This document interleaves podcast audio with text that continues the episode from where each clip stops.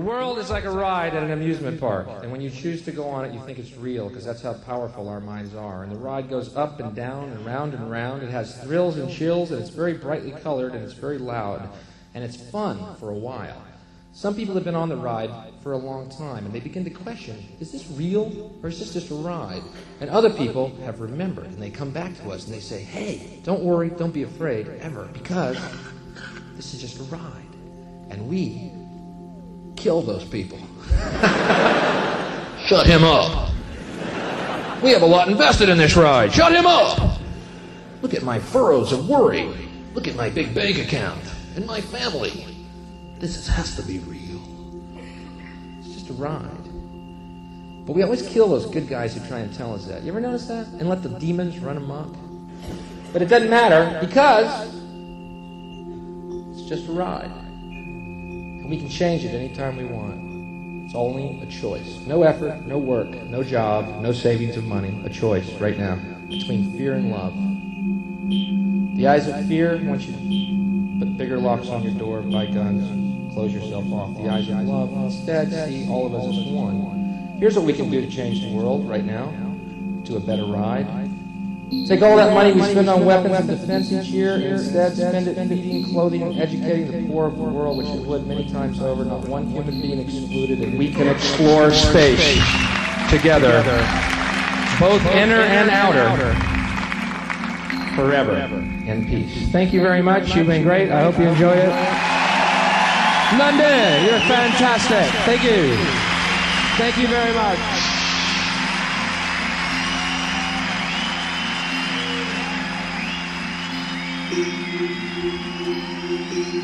Look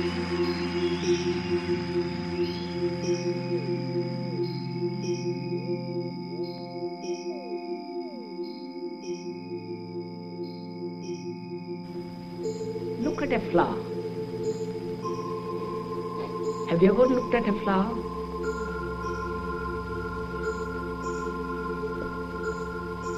Or you have looked at it, given it a name, passed it by. Or you said, how beautiful, let me smell it. All these are destructive actions which prevent you from looking at that flower. The speaker is Krishnamurti, one of the more challenging and creative men of our time. During the past four decades, the writings and talks of Krishnamurti have attracted an increasing audience in Europe, Asia, and America. This series represents the first time that Krishnamurti has allowed his talks to be filmed. In this second of eight programs, filmed principally in the Ojai Valley in California, Krishnamurti, in public talks and in informal conversations, speaks directly to the fundamental problems of today. In particular, he speaks of the problem of change and suggests that the real problem is not changing society, but changing ourselves. Various forms of entertainment, including churches, but it has no meaning. Is it possible to empty the mind of the no? One must have asked this question vaguely or with, with a purpose because one suffers, one has anxieties, whether it's possible to go beyond, or one has vague hints of it. Now we are asking it, we are, we are asking it as a, as a question which must be answered. As a challenge which must be responded. And this challenge is not an outward challenge, but a psychological inward challenge. And we're going to find out whether it is possible to empty the mind of the no. Look at that oak tree. Actually look at it.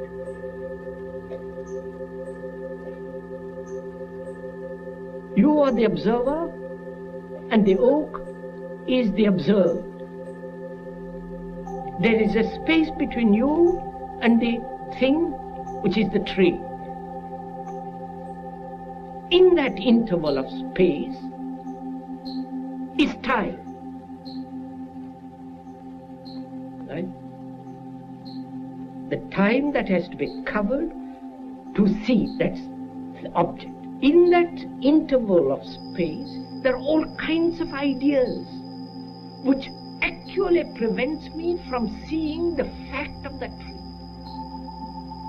When you no longer name,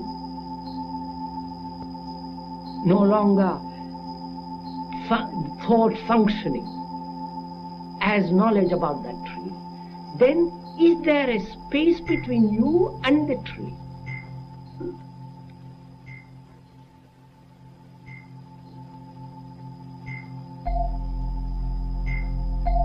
Then, if you go into it very deeply and observe all this, then the observer is the observer, which is not the observer identifies himself with the tree. Observer is the image uh, which has been created. Observer is the image that has been created.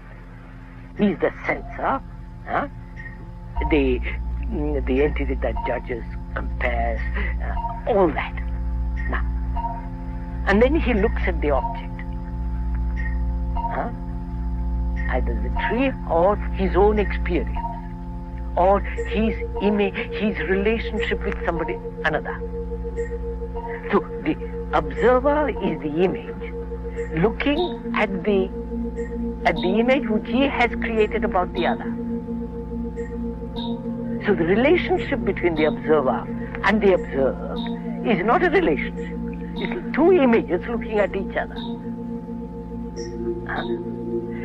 If the observer has, when the observer has no image at all, which is quite a tremendous uh, problem, inquiry, which is meditation, all that, then the, the observer is the observed. What is, is the observer.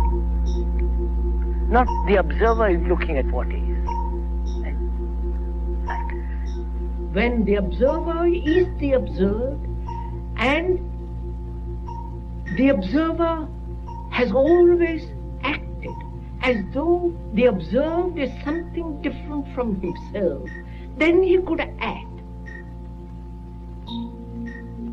But when he realizes that the observer is the observed, all action ceases on his part. And therefore all effort.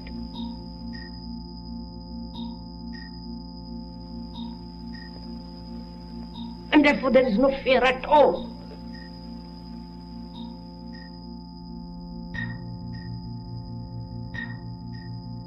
This requires a great deal of inward inquiry,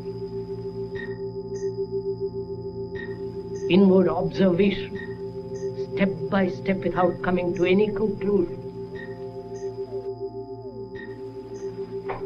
If you see something very clearly, as we just now saw what freedom implied, and when it's when the mind is only free that it can see the to- total, mm-hmm. when you see that clearly, there is no choice.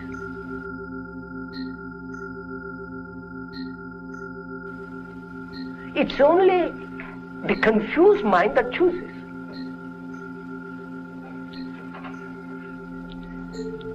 Awareness takes place only when there is no choice, or when you are aware of all the conflicting choices, conflicting desires, the strains, just to observe all this movement of contradiction.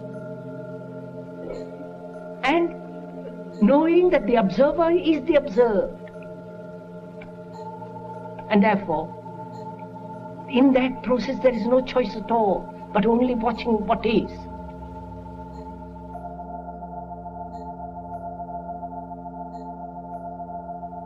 And that, atte- that awareness brings a quality of attention.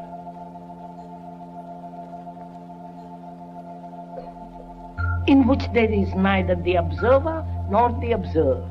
When you really attend, completely attend, like when you're now, if you are really listening, there is neither the listener nor the speaker. And that state of attention brings about an ex- extraordinary sense of freshness, quality of uh, newness to the mind.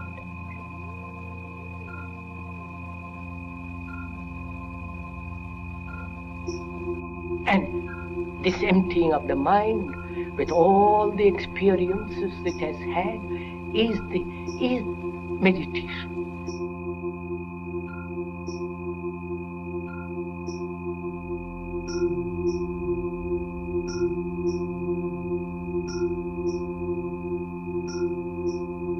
If you observe very closely, and that's one of the most arduous things, and that doesn't need effort at all, just to sit of an afternoon whenever you have time and leisure to look at it. To look at a flower, to look at yourself, to look at all the movement of your thought and your feelings and your reactions. Just to observe without any choice,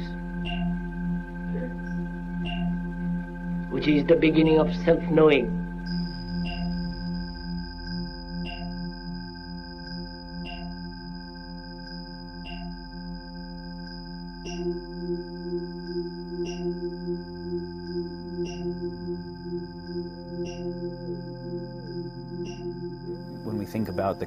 The, kind of caterpillar to butterfly metamorphosis, inside the chrysalis, it's not a caterpillar or a butterfly, it's goo, right?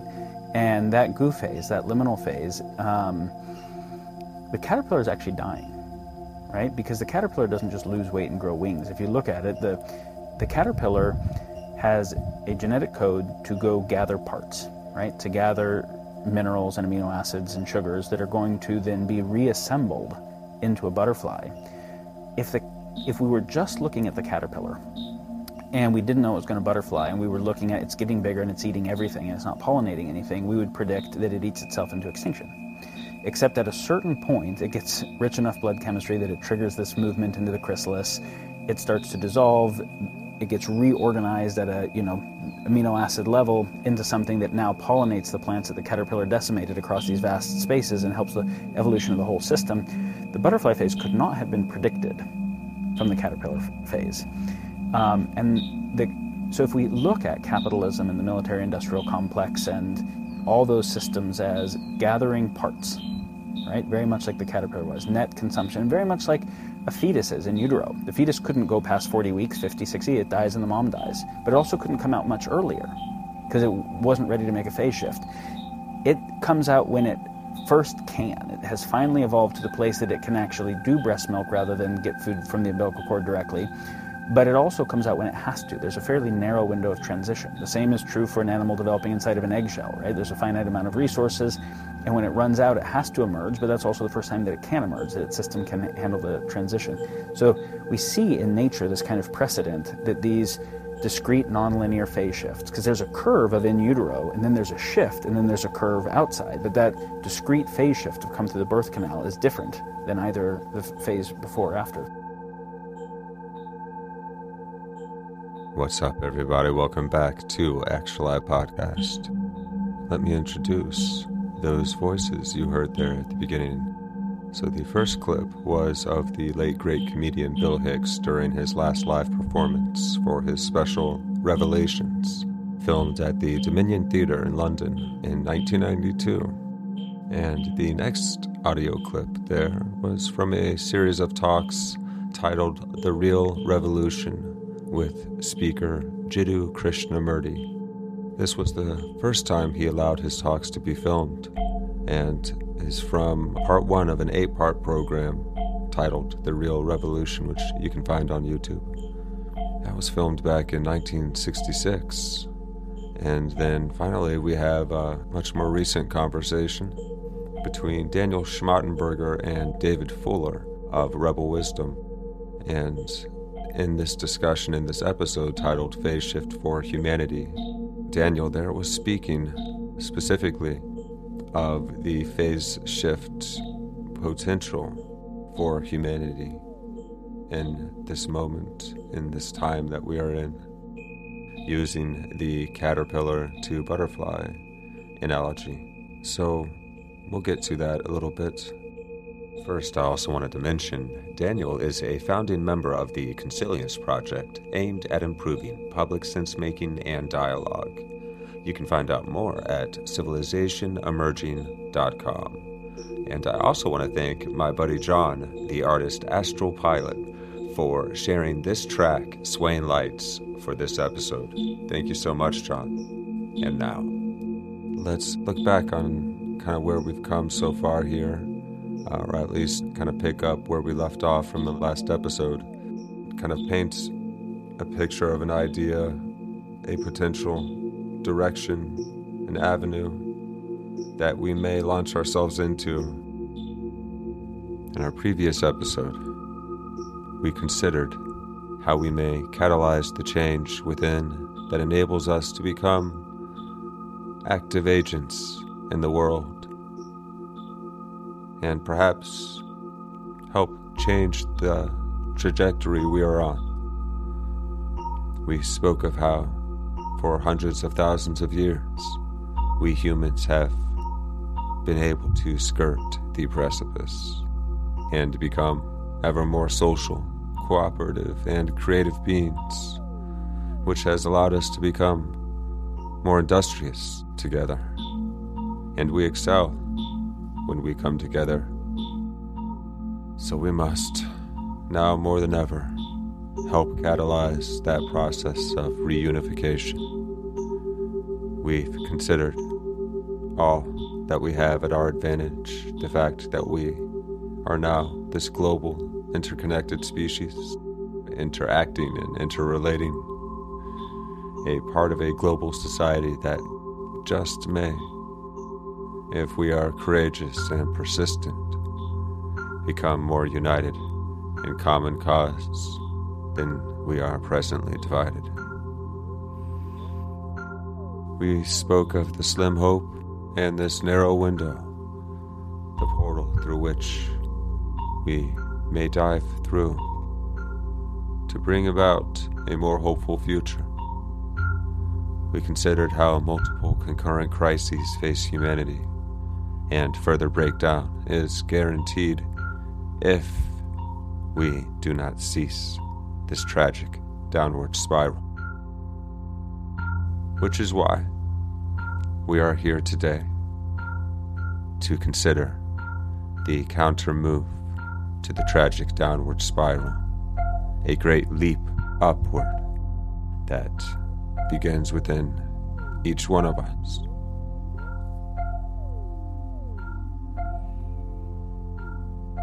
Together, we may heal within and be our highest, most authentic, honest, loving, true self, the selfless self that runs through all life, that cultures as diverse and far away from one another in space as they are in time have all recognized throughout history as the supreme unifying source. Together, we may create the new movements, technologies, and systems that allow a more loving, wise, and sustainable world to be born. So let us continue this work, coming to peace within ourselves, that we may naturally share this peace with the wider world. As we noted, the awakening human is a profound expression of the universe coming not only into self awareness but into the power of the love that engenders creation, the love that all creativity is impossible without, the love that has survived us through previous epics, perhaps as seemingly hopeless and dire as this moment in time that we find ourselves in. So let us remember always We are part of this one thing, unfurling itself out. We call it existence. We call this dwelling, this dimension, a universe. And we are here in what we have called the Milky Way galaxy, full of hundreds of billions of stars in a universe, such as we call it, filled of galaxies, more galaxies than stars in any one galaxy. Here we are on this little planet suspended out in all that empty space. And what a beautiful place it is.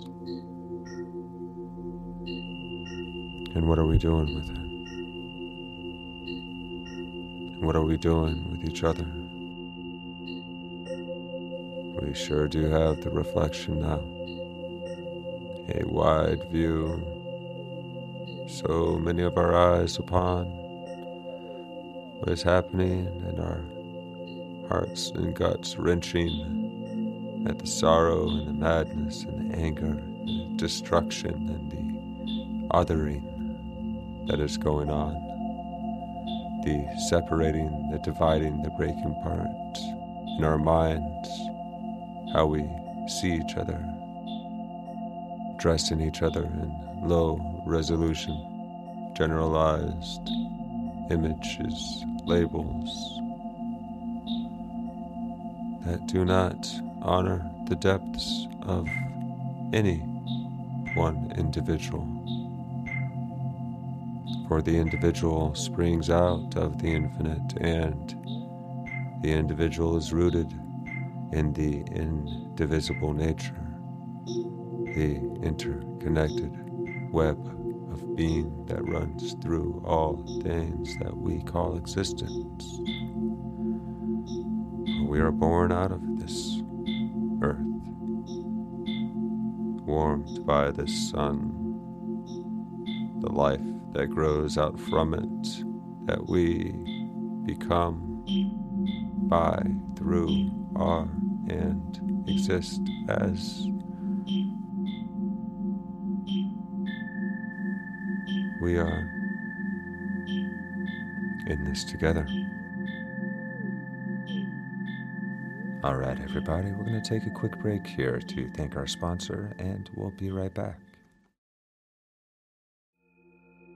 Together, we may create the new movements, technologies, and systems that allow a more loving, wise, and sustainable world to be born. So let us continue this work, coming to peace within ourselves, that we may naturally share this peace with the wider world. Let us remember always hope is not some trifling thing we hang on to in our minds to settle our anxieties about the future with. Hope is something to be generated through our actions, activated and brought into being by our love of this creation, our love of our relations, to honor and express our gratitude for one another in this existence. And so we closed our last installment in this patient series, speaking of Bill Hicks, and felt appropriate to begin again with that clip of Bill there speaking. It was also necessary since I accidentally recorded over the episode. So, you know, I was making clips for episode 33 and I totally somehow managed to delete or record over and I did I'm not sure what happened, but it's gone. So I'm re-recording it now. And I've given everybody plenty of time to catch up on the show, I guess. I'm glad you all are still here listening. Whoever has returned, thank you so much. And I hope that you find this one particularly helpful. I've been able to take the time to rethink it a little bit. And yeah, so here we go. Bill Hicks, in the eyes of fear, in the eyes of love.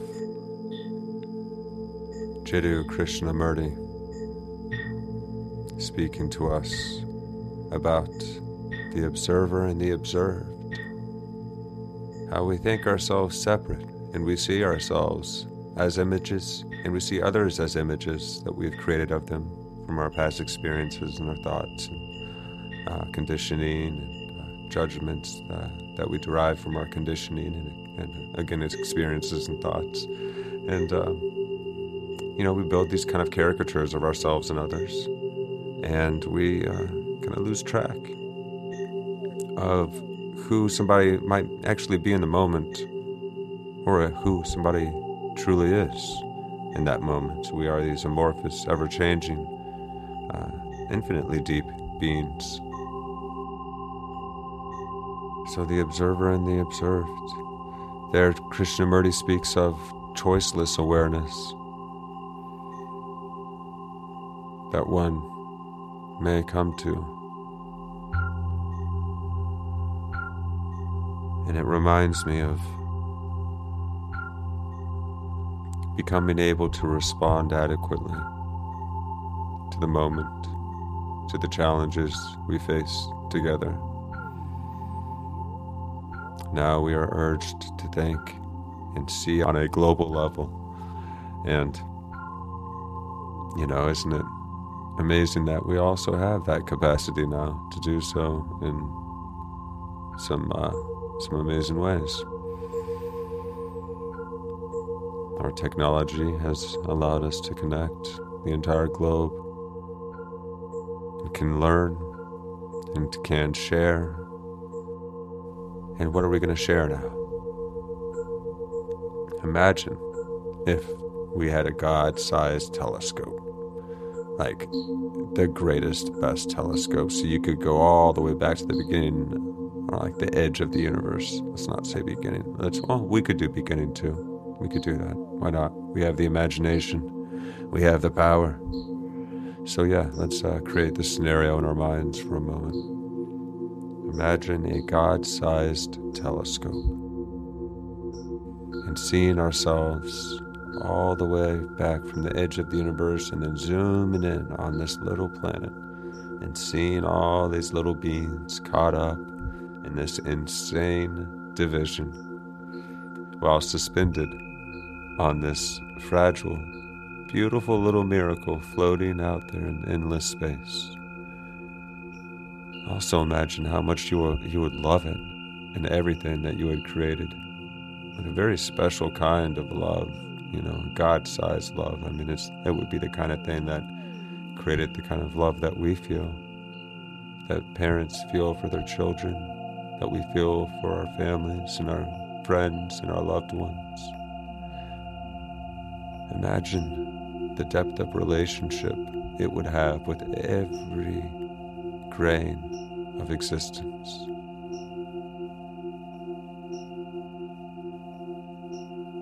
Eyes of fear and eyes of love.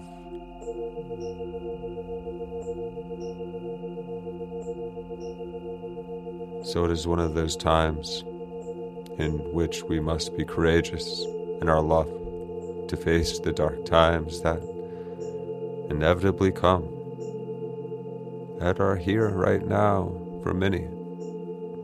In our world, so divided and distraught discontented, upset, other adjectives that begin with D instead of U, like upset, because we were on a roll there.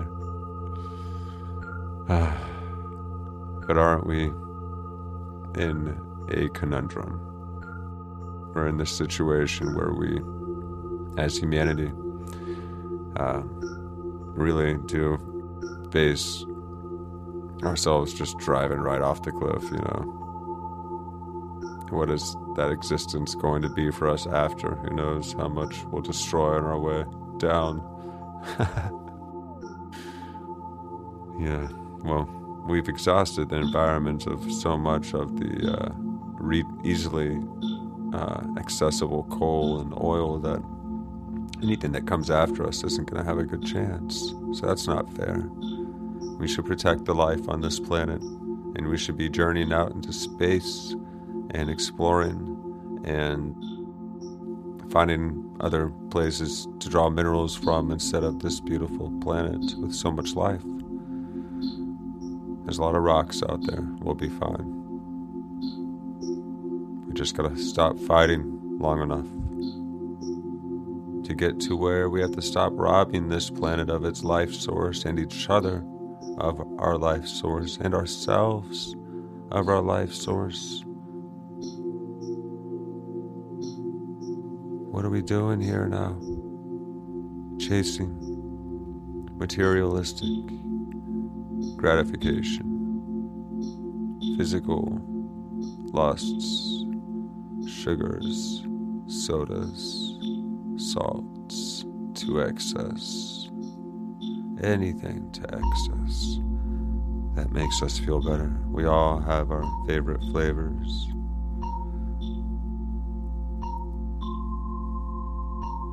Why are we lying to ourselves? Isn't it time we live up to what Tupac called us to do? Change the way we eat, change the way we live, and change the way we treat each other.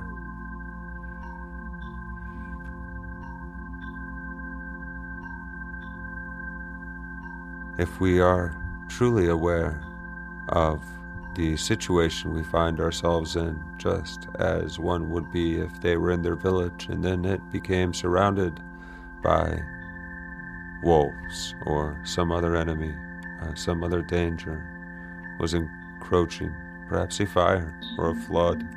We've survived many.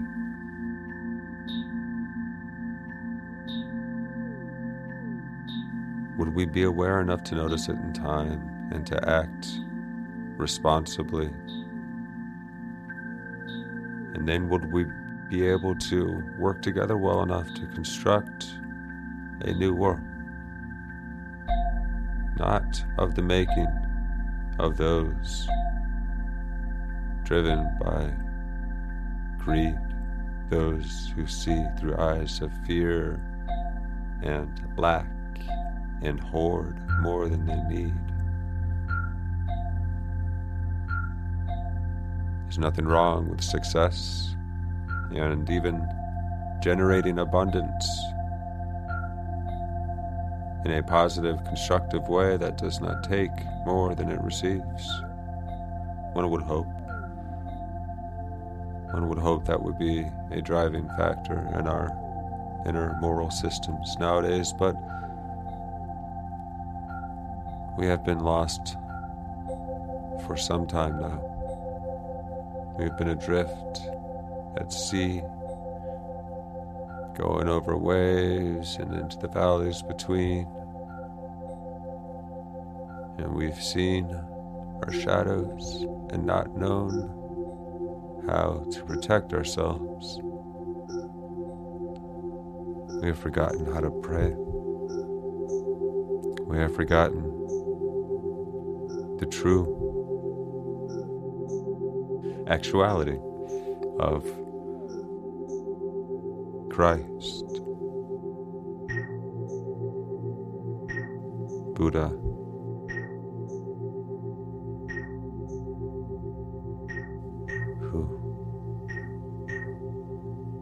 among us are ready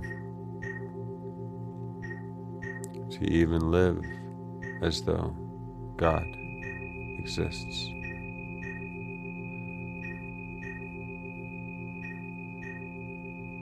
For in the most honest and real, yet the most mercifully loving way,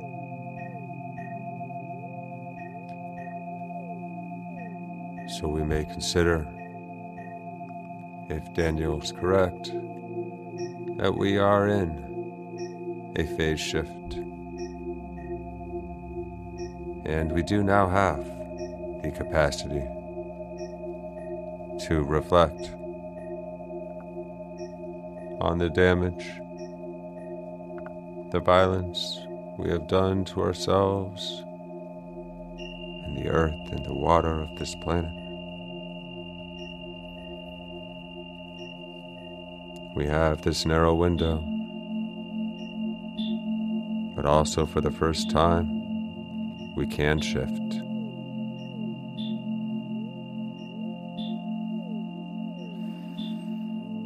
We can shift because we can now see collectively the danger,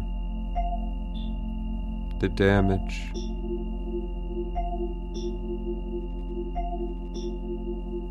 The depths of the reasons for not committing them anymore.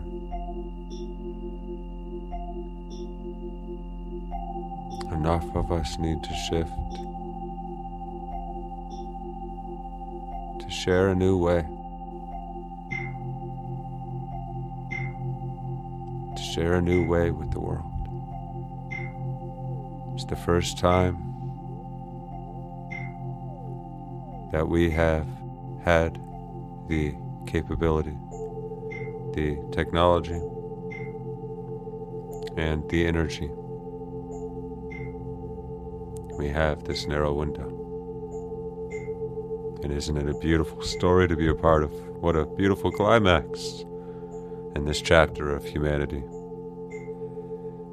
What an exciting time to be alive and to love and to live fully. Dive headfirst in while you still can. Hmm. So, we face this precipice and bare our hearts for all the hope we have and may we inspire an honest looking without jumping to blame or certainty as to why or whose fault outside of us anyone else. Let's forget about the hacking of limbs. Get to the root of this matter.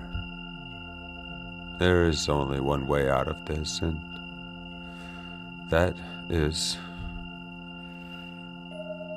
for those of us ready to take the world for what it is and love and work for it, even if that means we become as anchors in these stormy seas and mediate between the rallying storms.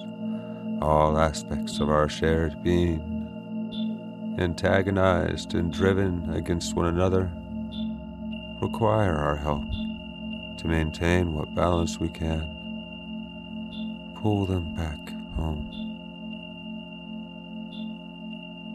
so that we can go through this phase shift from the world we've known to the world that now becomes.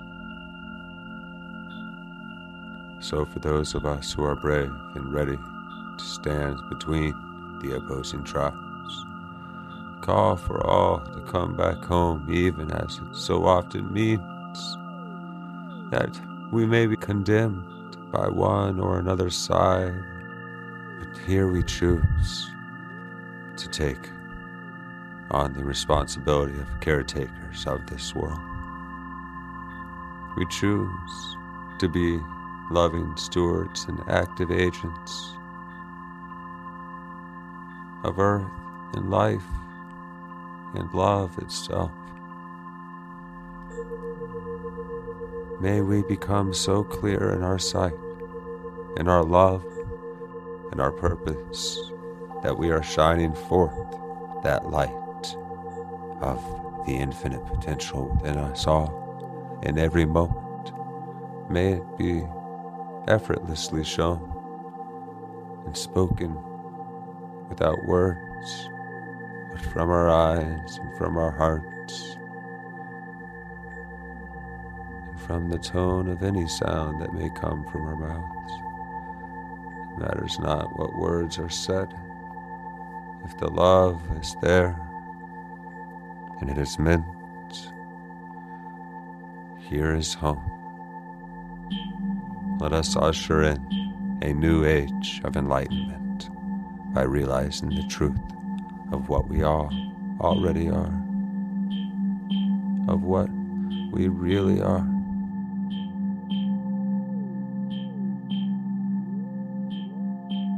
Know this by the direct experience of reality itself, seen clearly for what it is. The unmistakable experience of fluid oneness. The awareness of this moment stems from our oneness with all things that came before and now exist still as the ongoing movements of the atoms birthed in the furnaces of collapsing and exploding, and collapsing and exploding stars.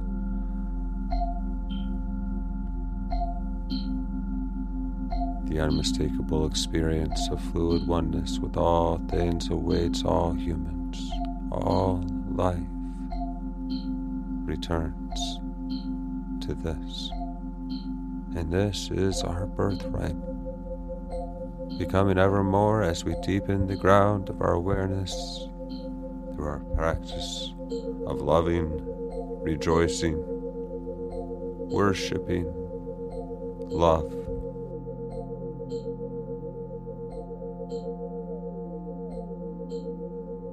seems it would be helpful to get back down to the fundamentals, those things that are so simple that we all agree on, the basics.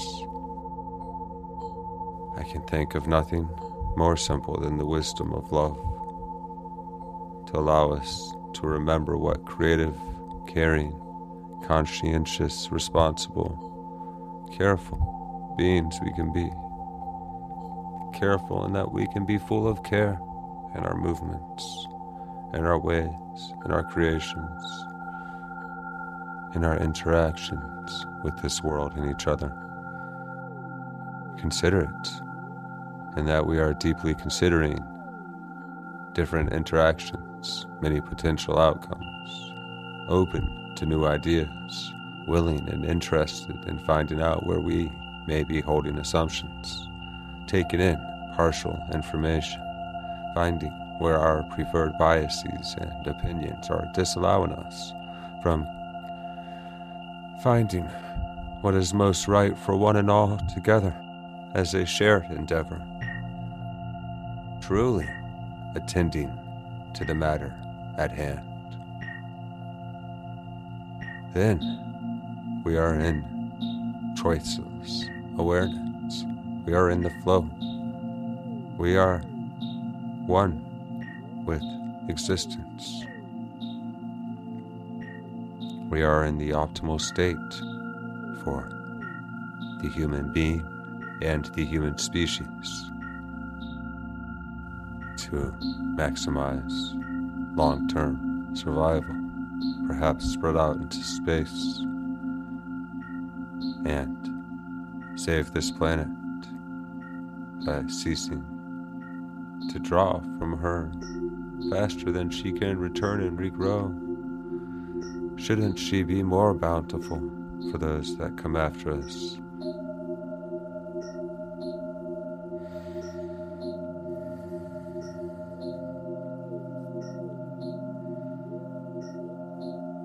So, how do we get back to that core or that root of those most essential values that we can all agree on, that unify us.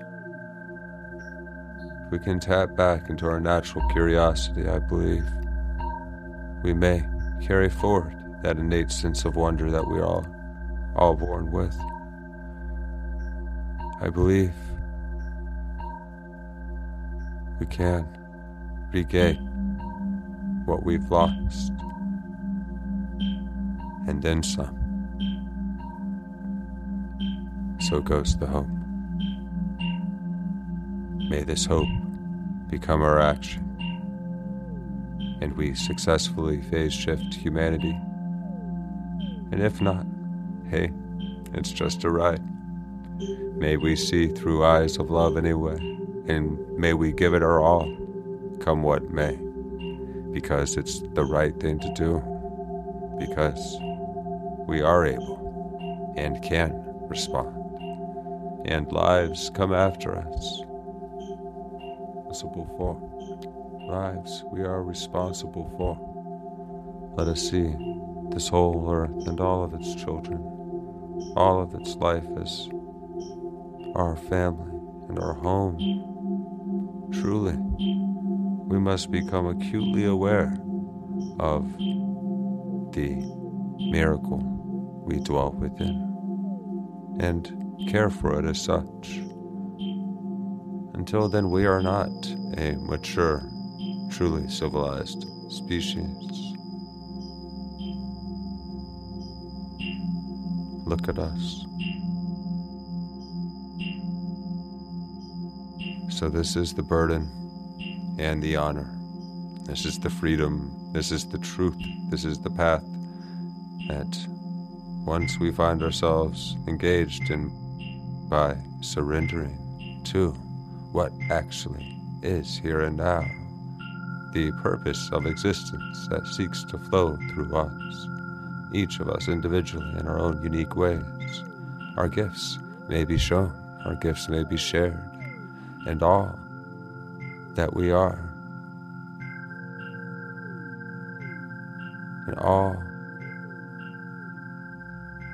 that we hope for may be magnified by how much we care.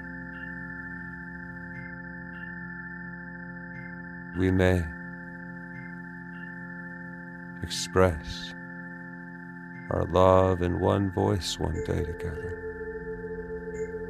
and our hopes and our dreams.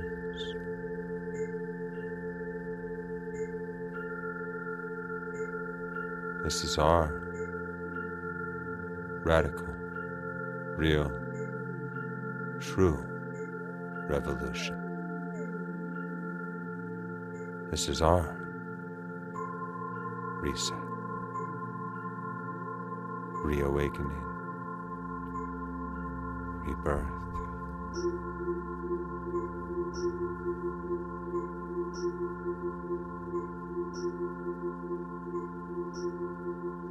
So rise up now, phoenix like. We need something simple we can all agree on. And previously, we have considered what is that one thing we all love the most? What is it but love itself? The pure experience of being in a state of love is what we're looking at now, tuning into the very experience, minus the mind's description and stories of love, but the raw feeling of love, having love feeling love itself. Notice how full of wonder this experience is. The freedom of being and sense of abiding peace that comes through having love without condition is what the Reverend Dr. Martin Luther King called the supreme unifying principle of life. Love is somehow the key that unlocks the door which leads to ultimate reality.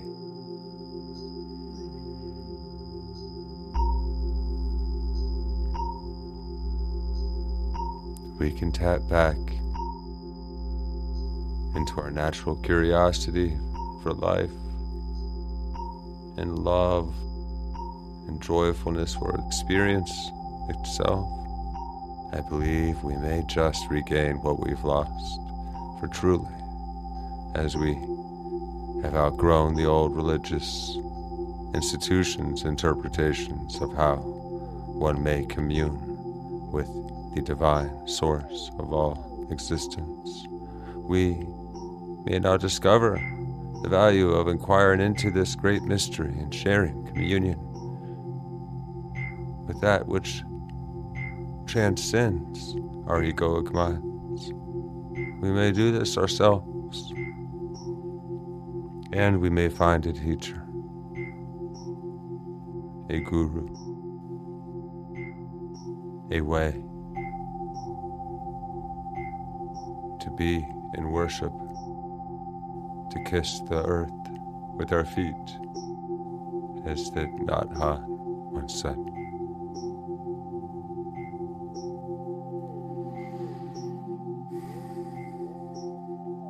Why did we ever cease being in that ongoing state of wonder? This, one may find, this is the easiest, safest, most secure, thoughtful, wise, patient, considerate, resolute, healing, regenerating, awakening widening and wizening, inspiring new creations, mode of being that humans are capable of. And perhaps most inspiring of all, we have found no cap to this potential. We know what happens when we fragment and fall apart and turn against one another.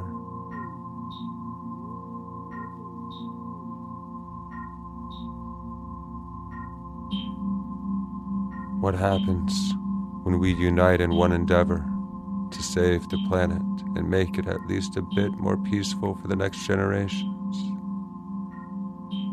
And we do so without force of violence. There is no need to solve our problems with hatred anymore. As a people, as a species, as tribes, as collectives, as groups, as nations and federations and republics and whatever, whatever we want to call ourselves. It's time we grow forth together to decrease the violence so much as is possible and question every false line we've drawn in our minds.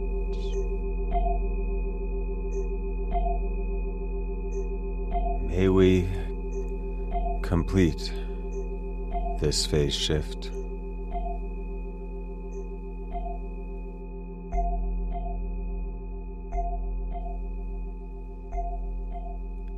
Now, for some poetry. All of these poems are actually uh, also posts from my personal Instagram, which, if you're interested in following, is on Instagram at Christopher.kinley. And you can follow the podcast as well, of course, at instagram.com forward slash actual I. That's A C T U A L I dot podcast. On Instagram as well as on Facebook, where there's all kinds of content that doesn't even make it onto the gram.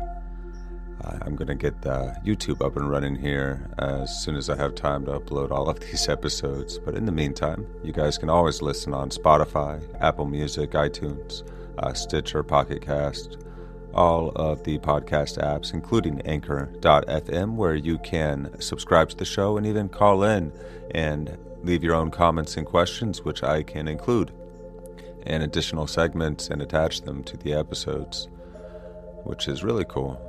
So if you guys are ever interested, feel free to take advantage of that feature of Anchor. Anchor is home to some of the best podcasts in the world, and it also allows you to create your own podcast if you are interested, and it's actually a very uh, intuitive way to do so. So I encourage you guys to check it out. All right, so poetry time.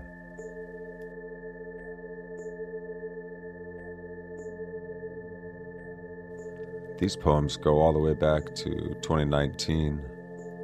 This is pre Rona poetry. This one, in fact, is from October 31st, Halloween Eve.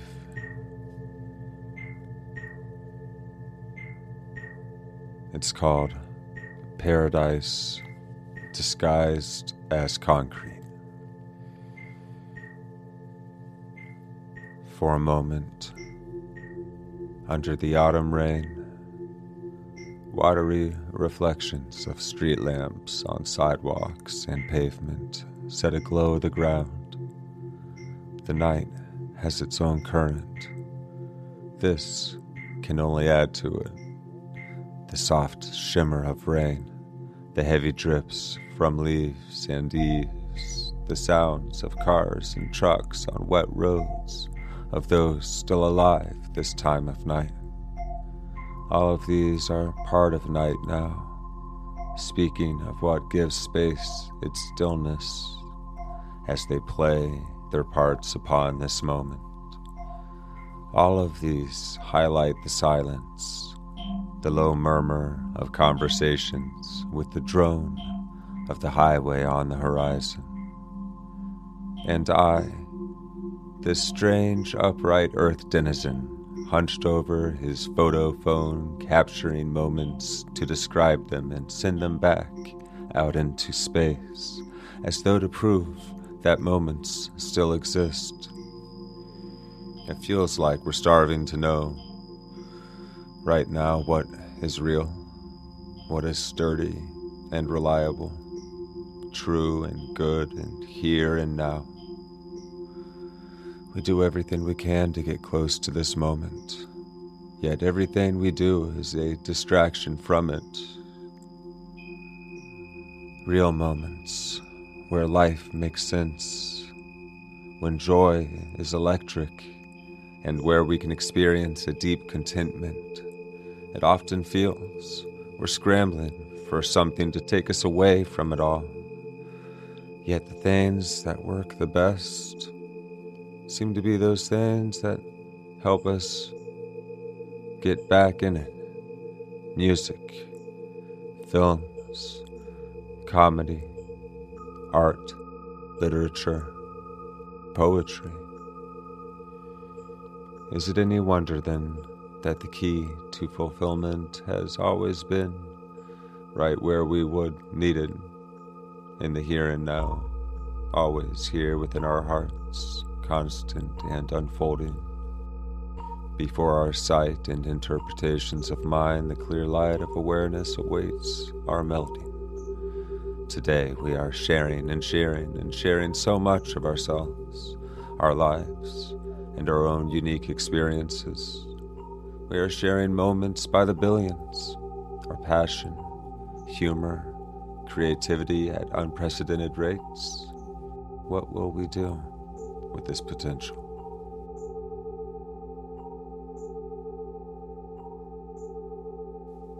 So that was paradise disguised as concrete, which is almost more of a blog post. All of these go with their own photos that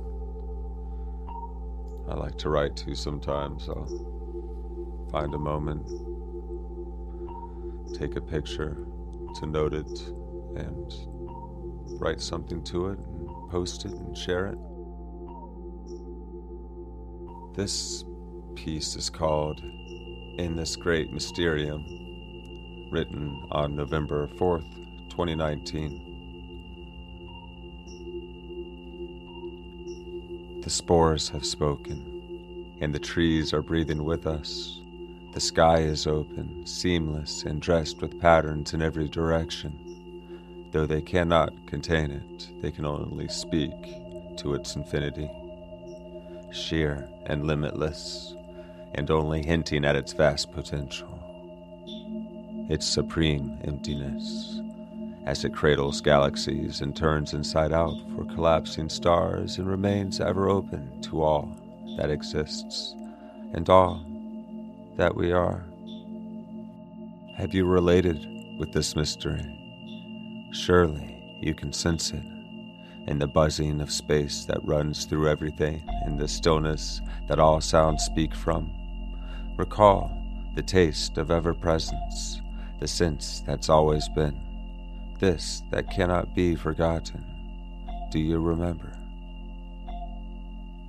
We've been here before. You told me all of this yourself in those last movements before we were born.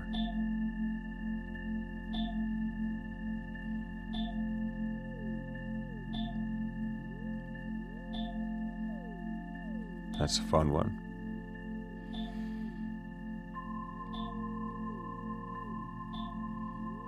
This next piece is called Forevermore. Was also written on November 4th. Yin yang skies, blue and white, ever changing, my inspiration. One must be numb to miss your dance with moon and sun, to miss your dance with eyes and light. Who has forgotten the mystery of all that came before? Have you lost your sight or lost your heart? I pray the world may know you once again.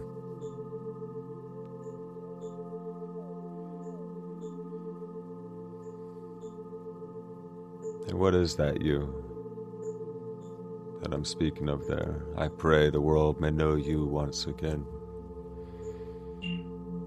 One must be numb to miss your dance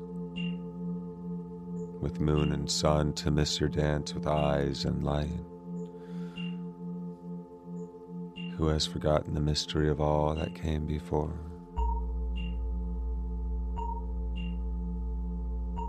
This presence, this sense of being that's always been here running through our lives is what I'm speaking of, and this sense of the ineffable that transcends us that is there, endlessly available in the present moment. That is what that poem is too. And in this great mysterium, where it begins, the spores have spoken and the trees are breathing with us. The sky is open, seamless, dressed with patterns in every direction. I was noticing the clouds and their patterns and how life was breathing with us as trees do, and how sheer and limitless the vast potential that sky hints at, its supreme emptiness as it cradles galaxies, that all that infinite space. So, have you related with this mystery? Is the question, in this poem because surely you can sense it in the buzzing of space that runs through everything, in the stillness that all sounds speak from. Recall the taste of ever presence and sense what's always been this that cannot be forgotten. Do you remember? All right, so here's another poem now. This is the hard way. Fog draped morning overcast and gray. A train rolls near. Songbirds celebrate the day. I found you folding through me a thousand times, bestowing sight to weary eyes. You showed me you with tears, showed me the sweetest face, the taste of bliss upon our lips, the melding of galaxies in our embrace. it's called. This section, just bits of poems, because that is one right there. Okay, so this is a motive written on November 5th. Overcast, but for a moment, the gray that complements the glowing vibrance moves by in silence, yet exudes emotion.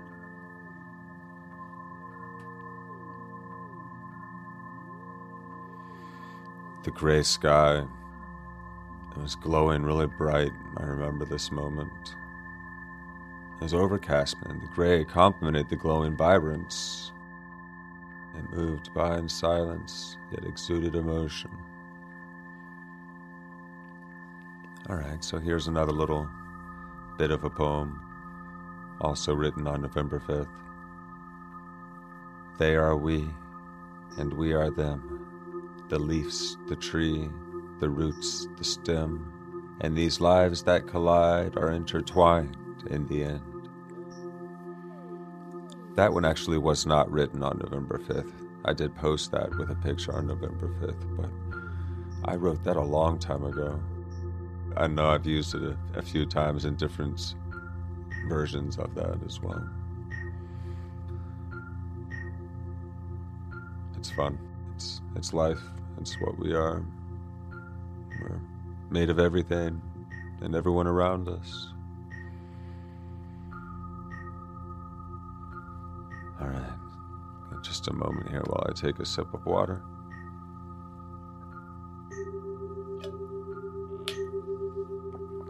Mm. All right. This one doesn't have a title.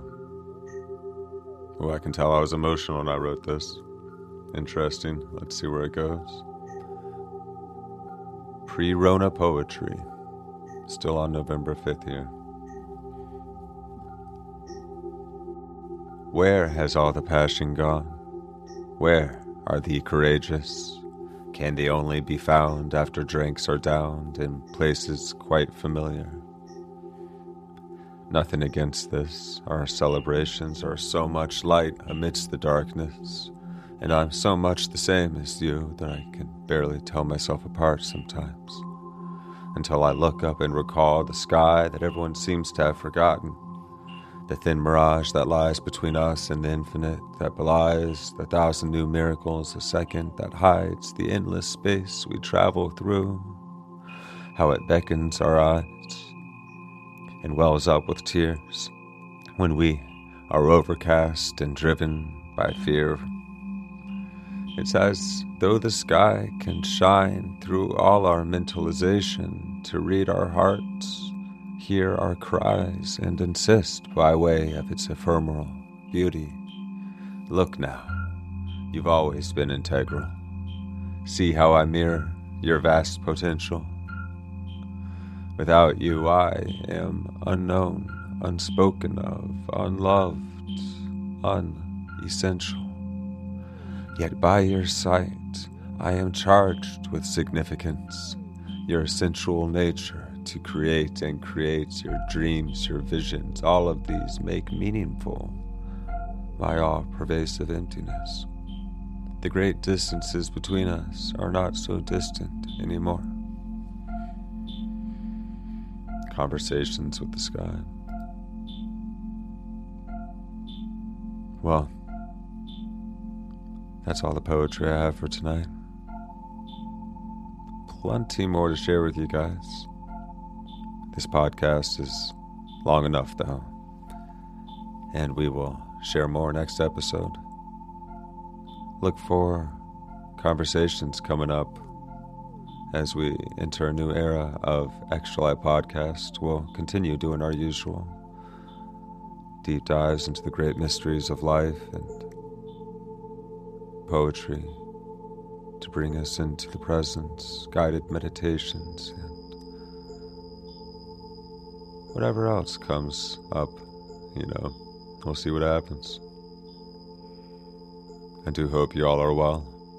And if you'd like to connect via social, please do so. You can also subscribe on anchor.fm and contribute to the show there if you like. Thank you guys so much. Talk to you soon. This has been Actual Eye Podcast.